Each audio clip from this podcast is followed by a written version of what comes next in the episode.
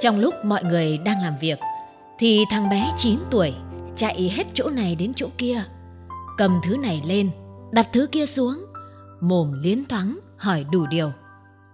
Cái gì đây chú? Thứ kia để làm gì hả bác? Mùi của nó kinh kinh chú nhỉ? Đối với nó, cái xưởng là cả thế giới kỳ diệu. Dưới bàn tay tài hoa của các chú thợ, những cây tre thẳng luột, cứng rắn, trở nên mềm mại và biến hóa tài tình thành những chiếc rổ, cái thúng, cái rành với những đường cong uốn lượn. Nó luôn thích thú ngắm nghía các chú làm việc, nhìn các sản phẩm làm ra chất đầy góc xưởng, chờ người đến lấy, nó cười tít. Dạo ấy, vào giữa mùa hè, ánh nắng chói chang, mấy cơn gió rủ nhau đi trốn, để lại hàng cây khô héo đứng im lìm giữa trời nóng như đổ lửa. Trong xưởng, ai nấy mồ hôi mồ kê đầm đìa, chảy xối xả như dội nước tắm, dù cho khắp bốn phía. Mấy chiếc quạt hoạt động hết công suất. Người trẻ, người đục, người đẽo tre, người thì tay thoăn thoắt đan mấy chiếc nan vào nhau một cách đều đặn, tạo thành các sản phẩm đẹp mắt. Dù nóng nhưng mọi người đều rất chăm chú, thi thoảng mới ngẩng mặt lên, vơ lấy chiếc khăn lau vội mồ hôi đang vã ra, rồi lại cúi đầu làm tiếp. Lần nào cũng vậy, mỗi lần bố đưa đến xưởng là nó lại lăng xăng khắp nơi. Thấy con trai chạy nhảy lung tung, ông Tuấn quát: Con, để yên cho các chú làm việc. Bỏ cái cưa xuống đi, nó cứ đứt tay bây giờ đấy. Chú Trường thấy bố quát nó thì phì cười trêu: Chết chưa, cái tội nghịch ngợm mà. Nó lẻ lưỡi trêu lại rồi chạy nấp phía sau bố. Chú Trường dứ dứ nắm đấm, làm mặt giận, trợn mắt lên ra dấu dọa, rồi lại cười khi khi. Xưởng mây che đan mặt trời chuyên sản xuất thủ công các mặt hàng từ gia dụng đến trang trí bằng nguyên liệu mây tre này có từ thời ông nội của nó. Ông nội già không làm được nữa thì để lại cho bố.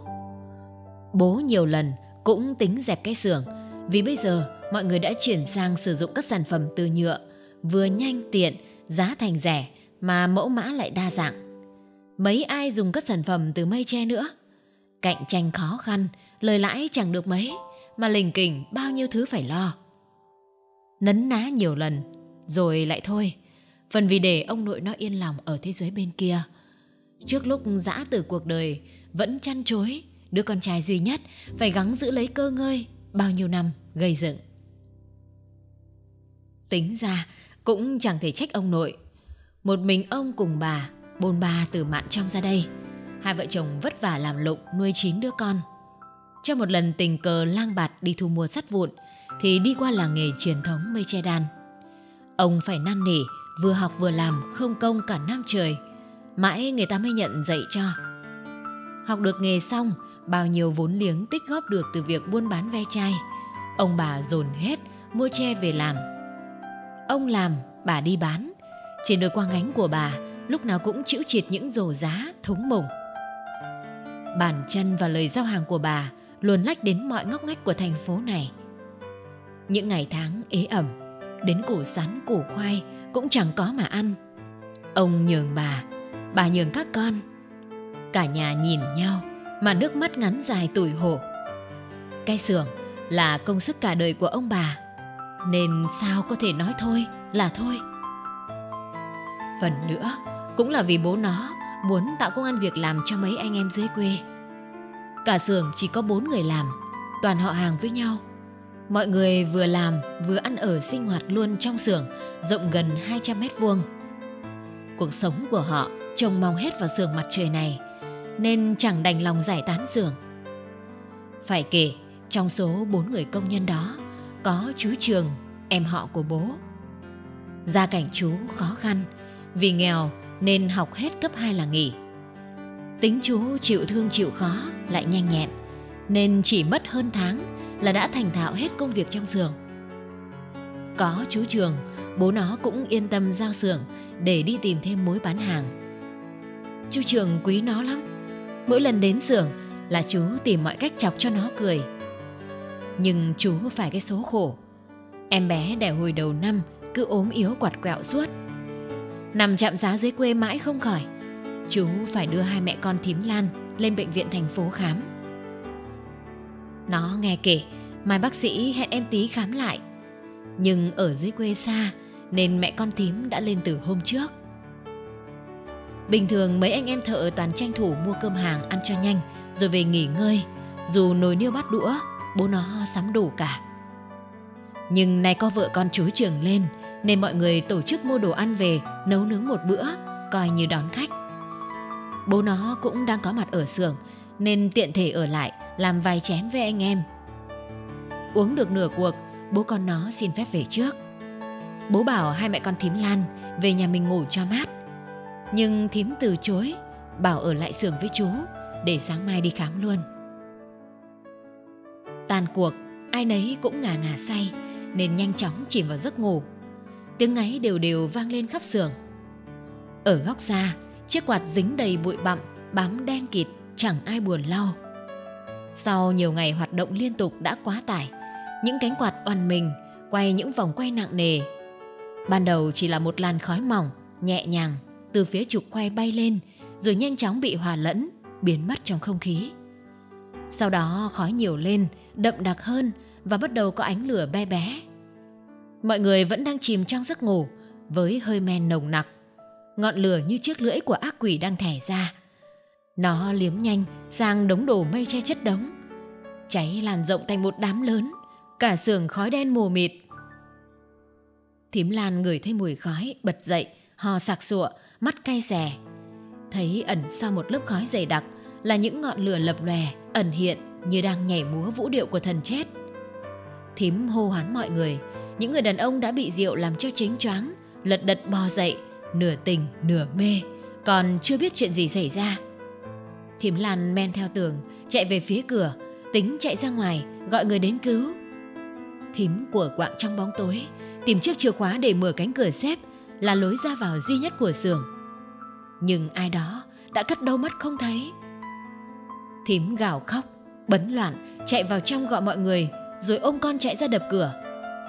Hàng xóm thấy khói bốc lên nghi ngút, liền bấm gọi một một bốn cho cảnh sát phòng cháy đến cứu người, đồng thời báo cho bố biết. Xong lợi dụng lúc lửa chưa bén đến ngoài, họ dấp quần áo ướt, luồn vào, bảo hai mẹ con che mũi, gúi thấp xuống nền nhà để tránh hít phải khói độc. Thím Lan thấy người cuống cuồng kêu cứu, cuống cuồng kể lể. Cuối cùng ôm con chạy vào trong tìm chồng. Bố nghe điện thoại bật dậy trong đêm, mặt thất thần, mặc nguyên quần đùi á ba lỗ chạy đến xưởng. Nó theo mẹ tất tả chạy theo. Cả nhà nó rụng rời tay chân, nhìn ngọn lửa đang ngùn ngụt cháy. Khói đen bao trùm khắp xưởng. Lửa bắt đầu lan sang cả những nhà bên cạnh. Cả một góc trời đêm sáng rực. Dù đứng cách xa, nhưng nó vẫn cảm nhận thấy sức nóng của đám cháy. Nó bám chặt vào mẹ, mồ hôi túa ra như tắm. Xe chữa cháy đã đến, nhưng xưởng nằm tít trong ngõ nên chỉ có thể đậu bên ngoài, triển khai đường vòi vào trong. Đã thế lại không có các trụ tiếp nước hay ao hồ gì ở gần, nên mỗi xe chỉ có vài mét khối nước ít ỏi để phun vào đám cháy. Bốn tiếng sau, người ta mới dập tắt được đám cháy. Dù đã được khống chế, nhưng sau cơn thịnh nộ của bà Hòa, nhiệt độ của xưởng vẫn còn cao. Mấy người lính cứu hỏa phải mặc quần áo bảo hộ mới có thể vào trong, lật tung đống đổ nát, dùng cả xà beng, cuốc để tìm người bị nạn. Một, hai, ba người lần lượt được mang ra. Thân thể cháy đen không nhận ra hình dạng. Nó vẫn nuôi một tia hy vọng nhỏ nhoi. Đến người thứ tư được đưa ra thì nó vỡ òa, ngã khuỵu xuống khóc. Trong màn nước nhòe đi, nó vẫn kịp nhìn thấy thi thể thứ năm, thứ sáu. Hai thi thể đang ôm nhau, một lớn một bé, dính liền lại thành một. Thân hình người lớn gắng nép đứa bé vào người mình để che chở. Một vụ cháy làm sáu người, cả một gia đình ra đi trong đau đớn do khói lửa. Giá như tìm thấy chìa khóa mở được cửa, giá như xe chữa cháy vào đến nơi, giá như vô vàn câu hỏi giá như cùng hình ảnh những xác chết cháy. Hình ảnh Thím Lan ôm con trong đám cháy ám ảnh theo nó cả vào trong những giấc mơ chập chờn mùi khói lửa. Thằng bé tụt xuống khỏi chiếc xe máy khi mẹ dừng lại, chạy như bay về phía Bắc. Nhoẻn miệng cười, tay cầm bài kiểm tra môn toán. Với kết quả được mười điểm, giơ lên khoe. Bố hứa rồi đó nhá, nhất định phải đưa con đi ngắm siêu xe đấy. Bắc cười tít mắt, nhấc bổng, hôn lấy hôn để, dụi cả bộ râu mấy ngày bận bịu quá chưa kịp cạo vào mặt thằng bé, làm nó rụt cổ cười khúc khích. Rồi, bố hứa, cuối tuần dẫn con đi nhá. Đến lớp, tha hồ mà khoe với các bạn. Vợ Bắc nhìn hai bố con ôm nhau, khẽ cau mày mỉm cười. Này Bắc dẫn vợ con đến cơ quan của mình. Thằng bé nhìn thấy mấy chiếc xe chữa cháy đỏ au đang để trong gara, mắt bỗng sáng quắc lên. Dù không phải lần đầu tiên nó được thấy những chiếc xe này. Nó quay ra hỏi bố. Có vẻ những chiếc xe này có giá vài chục tỷ đồng, nên là những chiếc xe đắt đỏ nhất, hơn nhiều so với những chiếc siêu xe mà người ta vẫn nói. Bắc gật. Anh biết thằng bé thích nhất đến cơ quan bố để xem mấy chú luyện tập chữa cháy. Thì thoảng các chú sẽ cho nó được thử dùng bình chữa cháy để xịt vào một khay xăng đã được châm lửa cháy ngùn ngụt. Lần đầu tiên nó sợ, nhưng mấy lần sau quen, đầm nghiện. Mỗi lần làm khay xăng tắt lụi sau khi dính chệt lớp bụi trắng phun ra từ bình, nó thấy mình dũng cảm như một người lính chữa cháy thực thụ vậy. Bác còn biết nó tự hào về anh lắm. Đi đến đâu nó cũng khoe với mọi người có bố là lính cứu hỏa. Mà chẳng cần đến nó phải khoe thì người ta cũng biết ông bố của nó nghề gì. Ông bố mắc bệnh nghề nghiệp nên đi đâu cũng nhắc mọi người về công tác phòng cháy. Chưa kể, hết giờ làm anh không về nhà ngay mà tranh thủ đi tuyên truyền về cháy, về nổ, các biện pháp phòng cháy, rồi mối nguy hiểm của điện. Ngày chuyển đến nơi ở mới, món quà ra mắt hàng xóm của anh cũng đặc trưng cháy nổ. Anh mang tặng mỗi nhà một chiếc bình chữa cháy và hướng dẫn cặn kẽ cách sử dụng. Anh nói về phòng cháy nhiều đến mức hàng xóm đặt luôn cho anh biệt danh Anh Cháy. Ban đầu mọi người cũng thấy hơi phiền khi vẫn nghĩ nhà mình chẳng kinh doanh buôn bán hay sản xuất gì thì làm sao mà cháy được. Cho đến buổi chiều lộng gió, người ta đốt bãi rác trong khu dân cư, làm lửa bốc lên cao vút, đẩy các tàn tro bay tứ tung. Tàn tro cháy dở bén vào tấm rèm cửa bên ngoài của một ngôi nhà ngay sát đó, gây cháy. Mọi người hoảng loạn, hô hoán, kéo nhau đến.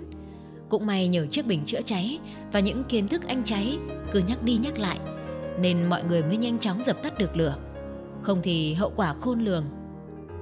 Được phen hú vía, từ đó mọi người mới chú trọng hơn đến công tác phòng cháy và để tâm hơn đến những lời anh nói.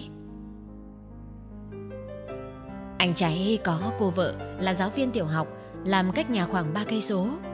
Cơ quan anh cũng ngay gần đó. Thế nhưng ngôi nhà chủ yếu chỉ có hai mẹ con. Anh vắng nhà suốt, khi trực, khi đi công tác.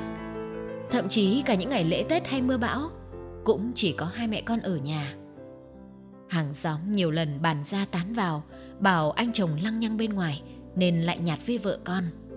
Lạ gì, mấy ông phòng cháy suốt ngày chỉ có gái gú với rượu chè. Có cô hàng xóm còn tốt tính, gọi vợ anh lại, thủ thỉ nói thật về anh. Chị nghe xong, đi thẳng chẳng nói gì. Anh biết, chị hiểu và tin tưởng chồng mình hơn ai hết. Mấy câu nói vu vơ như vậy, chị đã quá quen rồi. Trong cơn mê man, Ân liên tục gọi tên Bắc. Khi tỉnh dậy sau cơn nguy kịch, câu đầu tiên anh hỏi mọi người cũng là: Anh Bắc đâu? Anh ấy có sao không? Khoảng một giờ sáng hai ngày trước, mấy anh em đang trong ca trực thì nhận được tin báo có một vụ cháy tòa nhà chung cư hai mươi tầng. Một cư dân nào đó từ tầng mười ba, sau khi sử dụng than tổ ong để đun nấu, không đợi cho đến khi nguội hẳn, đã mang đi vứt theo đường ống thu rác của chung cư xuống khu vực đổ rác dưới tầng hầm. Hòn than âm ỉ gặp các loại túi ni lông, giấy vụn thì bén lửa rồi nhanh chóng lan rộng. Khói cuồn cuộn đen mù mịt vây kín tầng hầm. Khói ngược theo đường ống rác trở về các tầng phía trên. Hệ thống báo cháy và chữa cháy tự động của tòa nhà không biết vì lý do gì không hoạt động. Mọi người đang trong giấc ngủ nên chẳng ai hay biết thần chết đang mang lưỡi hái gõ cửa từng nhà. Đến khi khói mang theo lửa hừng hực nuốt trọn tòa nhà mới có người biết mà hô hoán. Khói tràn hành lang, khói chắn lối đi, khói chiếm luôn không khí hít thở. Người ta la hét, tiếng trẻ con, người lớn thất thanh. Ai cũng tìm cách tháo chạy, vơ được tài sản gì thì vơ. Mãi sau mới có người nhớ ra gọi điện cho cảnh sát phòng cháy. Lãnh đạo nhận định đây là một vụ cháy lớn nên đã huy động toàn bộ lực lượng, phương tiện đến hiện trường. Bắc là tiểu đội trưởng phụ trách xe chữa cháy số một. Anh không thể nhớ kể từ khi vào ngành đây là vụ cháy thứ bao nhiêu của mình đi chữa. Vụ cháy nào anh cũng có cảm giác hồi hộp xen lẫn lo lắng. Anh sợ ở chiếc xe chữa cháy không đến kịp để cứu người bị nạn, cứu tài sản người dân đang bị bà hỏa ngùn ngụt thiêu rụi. Riêng với vụ cháy này, ngoài lo lắng ra, anh còn có một cảm giác gì đó khang khác, một linh cảm lạ lạ. Rút điện thoại ra, nhìn đồng hồ đã hơn một giờ sáng. Anh tính gọi điện cho vợ nhưng lại thôi, vì thấy cũng đã muộn. Đút điện thoại vào túi quần xong, suy nghĩ thế nào anh lại lôi ra soạn nhanh mấy dòng nhắn cho vợ. Mai cuối tuần anh về dẫn hai mẹ con đi ăn thịt nướng nhé, có quà cho hai mẹ con đấy. Nhắn tin xong, vừa lúc xe đến hiện trường. Khói đèn mù mịt, chỉ huy nhanh chóng triển khai các hướng tấn công. Nhóm phụ trách phun nước, dập tắt đám cháy lúc này đã lan lên các tầng trên.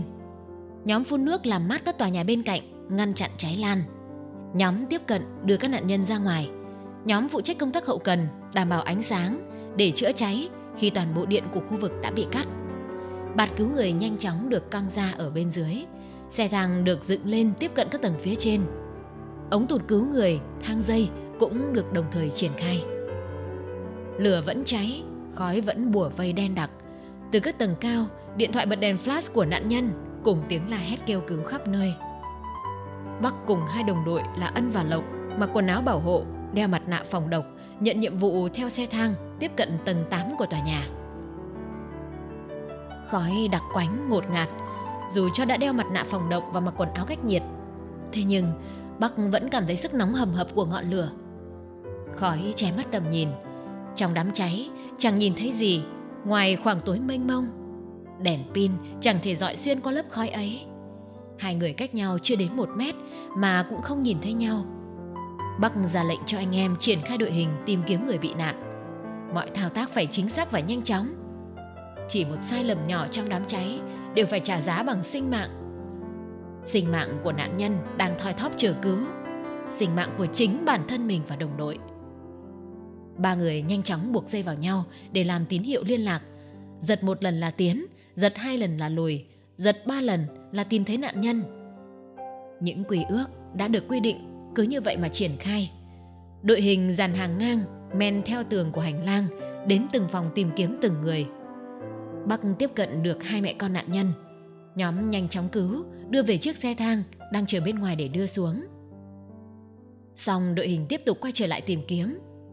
Thời gian của bình khí có hạn nên phải tranh thủ, trước khi còi báo hiệu báo hết nhiên liệu, phải nhanh chóng cứu được càng nhiều người càng tốt. Khi đến căn hộ cuối cùng phía hành lang, Bắc tìm thấy một bà cụ đang nằm bất tỉnh ở góc tường. Chuẩn bị cho anh em vào cứu đưa cụ ra thì anh phát hiện chiếc tủ gỗ phía sau có dấu hiệu sụp đổ do ảnh hưởng của nhiệt. Việc tiếp cận cụ lúc này vô cùng nguy hiểm, vì khi lên trên đây nhóm đã không mang theo kích thủy lực để chống đỡ. Nếu báo về phía chỉ huy chờ cho người tiếp ứng mang dụng cụ lên, sợ rằng bà cụ sẽ khó lòng qua khỏi. Bắc đắn đo suy nghĩ. Trong đám cháy, mệnh lệnh của người đứng đầu là thiết quân lệnh. Tình huống này cứu hay không phụ thuộc hết ở anh. Một đoạn ký ức như thước phim quay chậm trong quá khứ lại hiện về. Hình ảnh chú Trường, Thím Lan bế em bé nô đùa, ánh mắt em như hòn than đen láy, cái má phúng phính với lúm đáng yêu xuất hiện mỗi khi cười. Đột ngột chuyển qua những cái xác cháy đen khét lẹt, hình ảnh xác Thím Lan ôm con vào lòng để tránh cơn thịnh nộ của lửa. Chúng cứ chậm chậm đan xen trong đầu. Bắc nhớ lý do mình chọn nghề, vào ngành, chọn trở thành người lính chữa cháy. Anh dứt khoát quyết định tháo dây tín hiệu, ra lệnh qua bộ đàm. Thời gian không còn nhiều, anh sẽ đứng đỡ phía tủ phòng khi nó sập, Hai em nhanh chóng đưa bà cụ ra bên ngoài xe thang, anh sẽ nhanh chóng theo sau. Ân và Lộc chừng lưỡng lự vì lo cho Bắc. Cái tủ đang trông chênh, có thể sập xuống bất cứ lúc nào. Lỡ như nó sập xuống thì Bắc phải làm sao? Sức mình anh sao đỡ nổi trọng lượng của cái tủ gỗ lớn như thế? Bắc hét lên. Đây là mệnh lệnh chỉ huy, các đồng chí có thực hiện không? Không còn lựa chọn nào khác, hai người đành chấp hành. Bắc tiến về phía tủ, giơ tay lên, tư thế sẵn sàng đỡ cái tủ đang nghiêng nghiêng về hướng bà cụ. Ân cùng Lộc tiếp cận nạn nhân. Do trời tối và khói nên Bắc không biết Ân cũng đã tháo sợi dây liên lạc khỏi người Lộc. Nhận được tin báo, cụ bà đã được đưa ra khỏi khu vực nguy hiểm. Bắc thở vào định quay người đi thì bất ngờ chiếc tủ đổ sập xuống. Lúc này Bắc mới biết Ân ở bên kia tủ đang cùng mình chống đỡ. Sao em lại ở đây? Em lo cho anh không đỡ nổi khi lỡ nó sập nên ở lại giúp. Đúng thật, nếu không có Ân, chắc chắn cái tủ gỗ đổ bất ngờ đã đè bẹp Bắc. Thế nhưng có thêm Ân thì cả hai cũng chẳng thể chịu được lâu nữa. Cái tủ gỗ chắc nịch ngày một nặng, chiếc bộ đàm nóng ran bên hông liên tục vang lên. Tiếng của chỉ huy bên dưới yêu cầu Bắc cập nhật tình hình. Báo cáo, toàn bộ nạn nhân đã được đưa ra ngoài an toàn, nhưng tôi và đồng chí Ân đang bị kẹt bởi một chiếc tủ gỗ, đề nghị chi viện. Đúng lúc này, tiếng còi từ bình khí vang lên, báo hiệu lượng khí trong bình sắp hết. Xung quanh vẫn đen kịt màu khói. Dù đã báo cáo là vậy, nhưng Bắc biết sẽ không kịp. Đồng đội bên ngoài để lên đến vị trí này ít nhất phải vài phút trong điều kiện bình thường.